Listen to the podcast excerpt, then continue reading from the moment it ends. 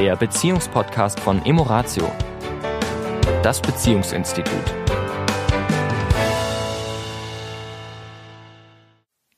Hallo und herzlich willkommen. Hier sind wir wieder, die Emorat Emorationaner. Okay. Ich wollte mal eine andere Begrüßung mal. Also hier ist Tanja und Sami von Emoratio. ähm, ja, also Jetzt habe ich dich aus dem Konzept ja, ein bisschen schon, ja.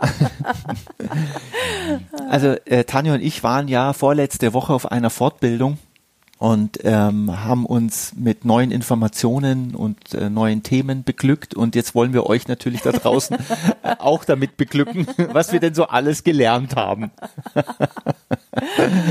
und eine Sache wollen wir euch wirklich mal näher bringen, finde ich ganz interessant und ganz spannend. Geht jetzt gar nicht so sehr um, um Partnerschaft, aber am Ende dann doch um Beziehung. Endlich immer. Immer, weil letztendlich das ganze Leben aus Beziehung besteht und dann ist es auch die Paarbeziehung.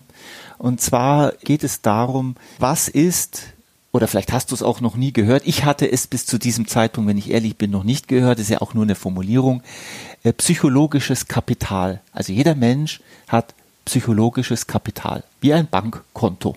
Genau. Ja, da gibt es einige, die haben ein volles Konto und da sind ein paar, die sind vielleicht sogar im Minus, haben Schulden. Und äh, wenn man das mal aus dieser, aus dieser Warte betrachtet, aus der Kapital, also Vermögen, ein Vermögen, das ich habe oder eben nicht habe, äh, gibt es auch ein psychologisches Kapital. Und dieses psychologische Kapital ist letztendlich ja, wie du sagst, wie so eine wie so eine Grundlage, auf der ganz viel anderes dann eben auch aufbaut. Das heißt zum Beispiel auch Veränderungen, das was wir im letzten Podcast hatten, ne, mit diesem 5 zu 1 Fokusveränderung. Solche Dinge, wenn ich da was verändern will, fallen leichter, wenn mein psychologisches Kapital höher ist. Also wie wenn ich sage, ich möchte jetzt ein Haus bauen, wenn ich kein Kapital habe, wird es schwierig. Ja. Na, und äh, so können wir das auch so ein bisschen bildlich sehen. Wir können das psychologische Kapital vergrößern und indem wir das vergrößern, fallen auch andere Dinge leichter. Ja. So ein kleiner Hausbau, das finde ich mal eine ganz schöne Metapher. Ja, dafür. absolut. Es geht wirklich, äh, du hast es jetzt materiell und es ist tatsächlich ähm, in der materiellen Welt, wenn wir reich sind oder wenn wir Reichtum haben, dann fallen uns die Anhäufung von anderen materiellen Gütern leichter. Und in der Psycho im psychologischen Kapital ist es das Gleiche. Wenn wir da gut genährt sind, wenn wir gefüllt sind, wenn wir reich sind, fallen uns Beziehungen, äh, Partnerschaft, Beruf, Nachbarschaft, Kinder, Eltern, fällt uns das auch ein Stück Herausforderungen meistern. meistern, fällt uns das deutlich leichter. Und das psychologische Kapital kommt, jetzt, ich sag mal, der Begriff kommt aus der positiven Psychologie, wo wir da gerade eine, eine viertägige Fortbildung hatten. Und das psychologische Kapital nährt sich oder bildet sich aus vier Säulen. Und die würde ich jetzt mal nennen und schauen wir mal, wie weit wir kommen. Ich glaube nicht, dass wir in diesem Podcast alle vier schaffen, aber wir fangen einfach mal an. Ich würde sie aber gern erstmal nennen wollen, gleichgültig, ob wir jetzt schon alle schaffen. Und zwar das erste ist die Resilienz. Diesen Begriff haben wir auch schon in einigen Podcasts, glaube ich, schon benutzt. Ich glaube, es gibt sogar einen Podcast Resilienz. Also Resilienz Nummer eins. Das zweite, da bin ich mir auch sehr sicher, dass wir schon mal einen Podcast vor ein, zwei Jahren hatten über die Selbstwirksamkeit. Ist eine Säule. Dann kommt Hoffnung und Optimismus. Und bei Hoffnung und Optimismus äh, freue ich mich jetzt schon drauf, wenn wir das ansprechen, weil wir in dieser Runde mit wirklich Leuten, die sich auskennen, heiß diskutiert haben, was ist denn eigentlich der Unterschied zwischen Hoffnung und Optimismus? Und, äh, Und ich war so, äh, so, es war so schön, wir haben dann mit unserem Sohn gesprochen und der hat uns das ohne mit der Wimper zu Zu zucken, zucken. definiert. Ja. Und zwar so, wie wir es dann am Ende der Diskussion Einig- eigentlich auch uns drauf geeinigt haben. Und einigermaßen drauf War, geeinigt und das hatten. war so schön. Frag einfach die jungen Menschen. Ja, und ich würde sagen, wir fangen einfach mal, wenn wir jetzt schon die beiden genommen haben, fangen wir doch mal mit, mit Hoffnung und Optimismus an. Also ich möchte noch mal ganz kurz noch mal allgemein sagen, also diese vier Begriffe, Hoffnung, Optimismus, Resilienz, Selbstwirksamkeit, bildet das ähm, psychologische Kapital da in der positiven Psychologie, aus dieser Ecke jetzt, sage ich mal, gesehen. Und jedes steht für sich und doch sind sie miteinander verwoben. Und wenn Menschen von diesen vier Säulen ähm, reich sind, wenn sie dort ja gut genährt sind, dann gibt es Studien darüber, wieder mal, wirklich auch Metastudien, also große, wirklich große Studien darüber, dass Menschen Leben leichter fällt. Und zwar in vielen Bereichen. Sowohl in der materiellen Welt wie auch in der immateriellen Welt, sprich auf der Beziehung zu sich selbst, aber auch in der Beziehung zu anderen Menschen. Fällt ihnen das Leben einfach leichter.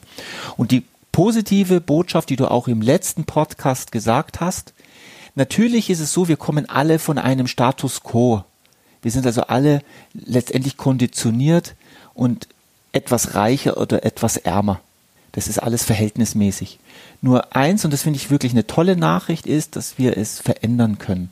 Dass wenn wir das möchten, können wir von da, wo wir stehen, und jeder steht woanders, das Kapital auffüllen. Das geht. Wie immer, auch in der materiellen Welt, braucht es Effort, Anstrengung es darf was dafür getan werden, mhm. lass es mich so sagen. Ja, und auch erstmal wissen. Mhm. Wissen wie. Das ist ja auch, auch wichtig, ja. Ich darf ja erstmal wissen, wie kann ich das denn verändert, ne? Ja. Also wie kann ich da was, was für tun? Und jetzt, wie du sagst, wollen wir uns einfach mal Hoffnung und Optimismus angucken und vielleicht bist du ja jetzt schon gedanklich ein bisschen mitgegangen und hast selber mal drüber nachgedacht, wie du es eventuell definieren würdest. Mhm. Und es gibt eben bei den zwei Begrifflichkeiten den Unterschied. Ich beginne mal mit der Hoffnung. Also die Hoffnung ist letztendlich die Erwartung, dass sich in der Zukunft etwas zum Positiven wenden wird. Aber, und das sage ich ganz bewusst, aber im Gegensatz zum Optimismus äh, tue ich zwar etwas, aber habe nicht so wirklich den hundertprozentigen Einfluss darauf, ob das dann auch wirklich so kommt. Also wir hatten so das Beispiel Umweltbewegung. Ich sage mir jetzt mal Fridays for Future. Das sind junge Menschen, die Hoffnung haben, ja, dass das in der Zukunft, also wichtig ist auch bei der Hoffnung ist es in der Regel ein, geht es um Situationen, die herausfordernd sind. Also der Startpunkt ist in der Regel ein nicht so ganz optimaler. Der muss beim Optimismus zum Beispiel nicht sein. Also, ja? also Paarbeziehung. Zum Beispiel, ich habe Hoffnung. es ist gerade nicht so schön, ja, und ich gebe die Hoffnung nicht auf, dass es besser wird, möchte vielleicht auch meinen Beitrag dazu leisten. Und da es ja immer zwei betrifft, habe ich das nicht so in der Hand, äh, ob das dann auch so wird. Vor und allem, ich habe die Hoffnung. Vor allem, wenn man jetzt mal Paarbeziehungen, wenn man die alle Rahmenbedingungen, also es können die Finanzen sein, es können die Ordnung sein, es kann die Kindererziehung sein, es kann die Sexualität sein, das können ganz viele Bereiche sein. Und ist es, habe ich eine Grundeinstellung der Hoffnung, dass es besser wird für mich dass es schöner wird, angenehmer, ruhiger, was auch immer jetzt gerade die Hürde ist. Das ist nämlich der Ausgangspunkt, ja. dass es nicht so optimal momentan mhm. für mich aussieht. Ja. Und ich Gibt doch die Hoffnung habe, es wird generell besser. Gibt ja diesen Satz, so die Hoffnung stirbt zuletzt, ne? mhm. ne? der so ein bisschen negativ anmutet. Und ich finde den, finde den, insofern, wenn man ihn jetzt umdreht, ja, einfach dieses, ja, wenn da noch Hoffnung ist, dann ist auch Lösung. Ja. Wenn die Hoffnung mal nicht mehr ist, dann ja. ist eigentlich, ja, tatsächlich zappeduster. Ja. Aber wenn die Hoffnung noch da ist, dann kann ich darauf letztendlich auch ein Stück weit meinen Optimismus mhm. auch aufbauen, mhm. weil der Optimismus im Vergleich dazu eine ganz klare, wie heißt es in der Fachsprache so schön, Attribution mhm. beziehungsweise Zuschreibung hat, und zwar Zuschreibung auf mich selbst. Also beim Optimismus bin ich davon überzeugt, dass ich Mittel und Wege habe, auch positiv etwas zu bewirken. Ja. Ja, und dass meine Hoffnung durch mein Tun sich auch dann in etwas sozusagen einer positiven Entwicklung sich auswirken wird und dass ich es selber sozusagen auch steuern kann oder ja, durch Einfluss meine, darauf habe. Durch das Be Bewusstsein, dass ich die Fähigkeiten habe, dass ich die Kraft habe, äh, dass ich vielleicht auch noch gar nicht weiß, wie, aber ich habe den Optimismus, irgendwie packe ich das. Mhm.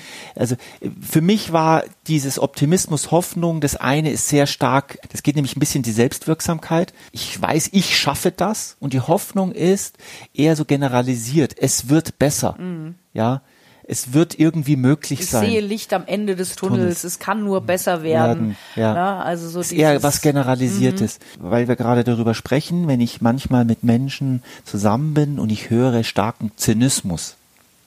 Und ich glaube, dass äh, Menschen mit, mit einem ausgeprägten Zynismus tatsächlich, was das Thema Optimismus und Hoffnung angeht, da ein schwaches Kapital haben.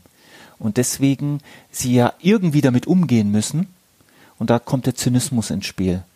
Ähm, aber das ist nur jetzt meine Randbemerkung. Ja, ja, aber ja. das kommt Ähm, schon hin. Nur wenn wir jetzt nochmal Hoffnung und Optimismus nehmen, um es nochmal auf Paarbeziehungen zu übertragen Ja. oder auch nochmal die Frage zu beantworten, okay, wenn ich jetzt feststelle, okay, wenn ich in mir die Hoffnung und den Optimismus verstärke, dann tut mir das gut und dann tut mir das meiner Beziehung gut. Also das ist natürlich erstmal die Grundidee dahinter, ja, das zu sagen, okay. Und wie könnte ich jetzt Hoffnung verstärken? Also Da ganz da- logisch natürlich. Da, da, da haben wir letzte Woche das 5 zu 1 Verhältnis ist ein Weg, ja, das zu verstärken, nämlich ich kann die Tanja, also du, die jetzt gerade neben mir sitzt, Weggefährtin, meine Ehefrau, meine, ja, der liebste Mensch in meinem Leben, den kann ich tatsächlich 5 zu 1 sehen, 5 zu 1, 5 negativ, 1 positiv. Das kann ich auch, wenn ich will. Und ich kann es auch 5 zu 1, 5 positiv, 1 negativ. Tatsächlich habe ich die freie Wahl. Wenn ich wollen würde, könnte ich auch fünf negative Dinge finden in unserer Beziehung und ein positives. Kann ich machen. Ich weiß inzwischen, wie, ich, wie sich das bei mir anfühlt und weiß, welchen Effekt das auf dich hat. Das haben wir jetzt schon mal ausprobiert. Und andersrum habe ich es auch ausprobiert. Und definitiv fühlt sich das fünf schöne Dinge an dir und eins negativ viel besser an als das andere. Und das würde jetzt ein bisschen aus meiner Sicht in den Optimismus spielen, Ja. weil da natürlich ich wirklich proaktiv auch etwas tue, wo ich sage, das schreibe ich mir auch selber zu, da kann ich in mir was verändern. Und bei der Hoffnung ist es für mich ganz klar, was schaust du dir in deinem Alltag, das nehme ich es mal tatsächlich ein Stück weg von Beziehung, so an. Also es sind die Meldungen, die Nachrichten, die Zeitungen, das, was du dir anschaust, eher eben von der Hoffnungslosigkeit geprägt, na, weil es ist nachweislich so, dass es mindestens genauso viele gute Botschaften da draußen gibt, die nur leider die Medien weniger verbreiten.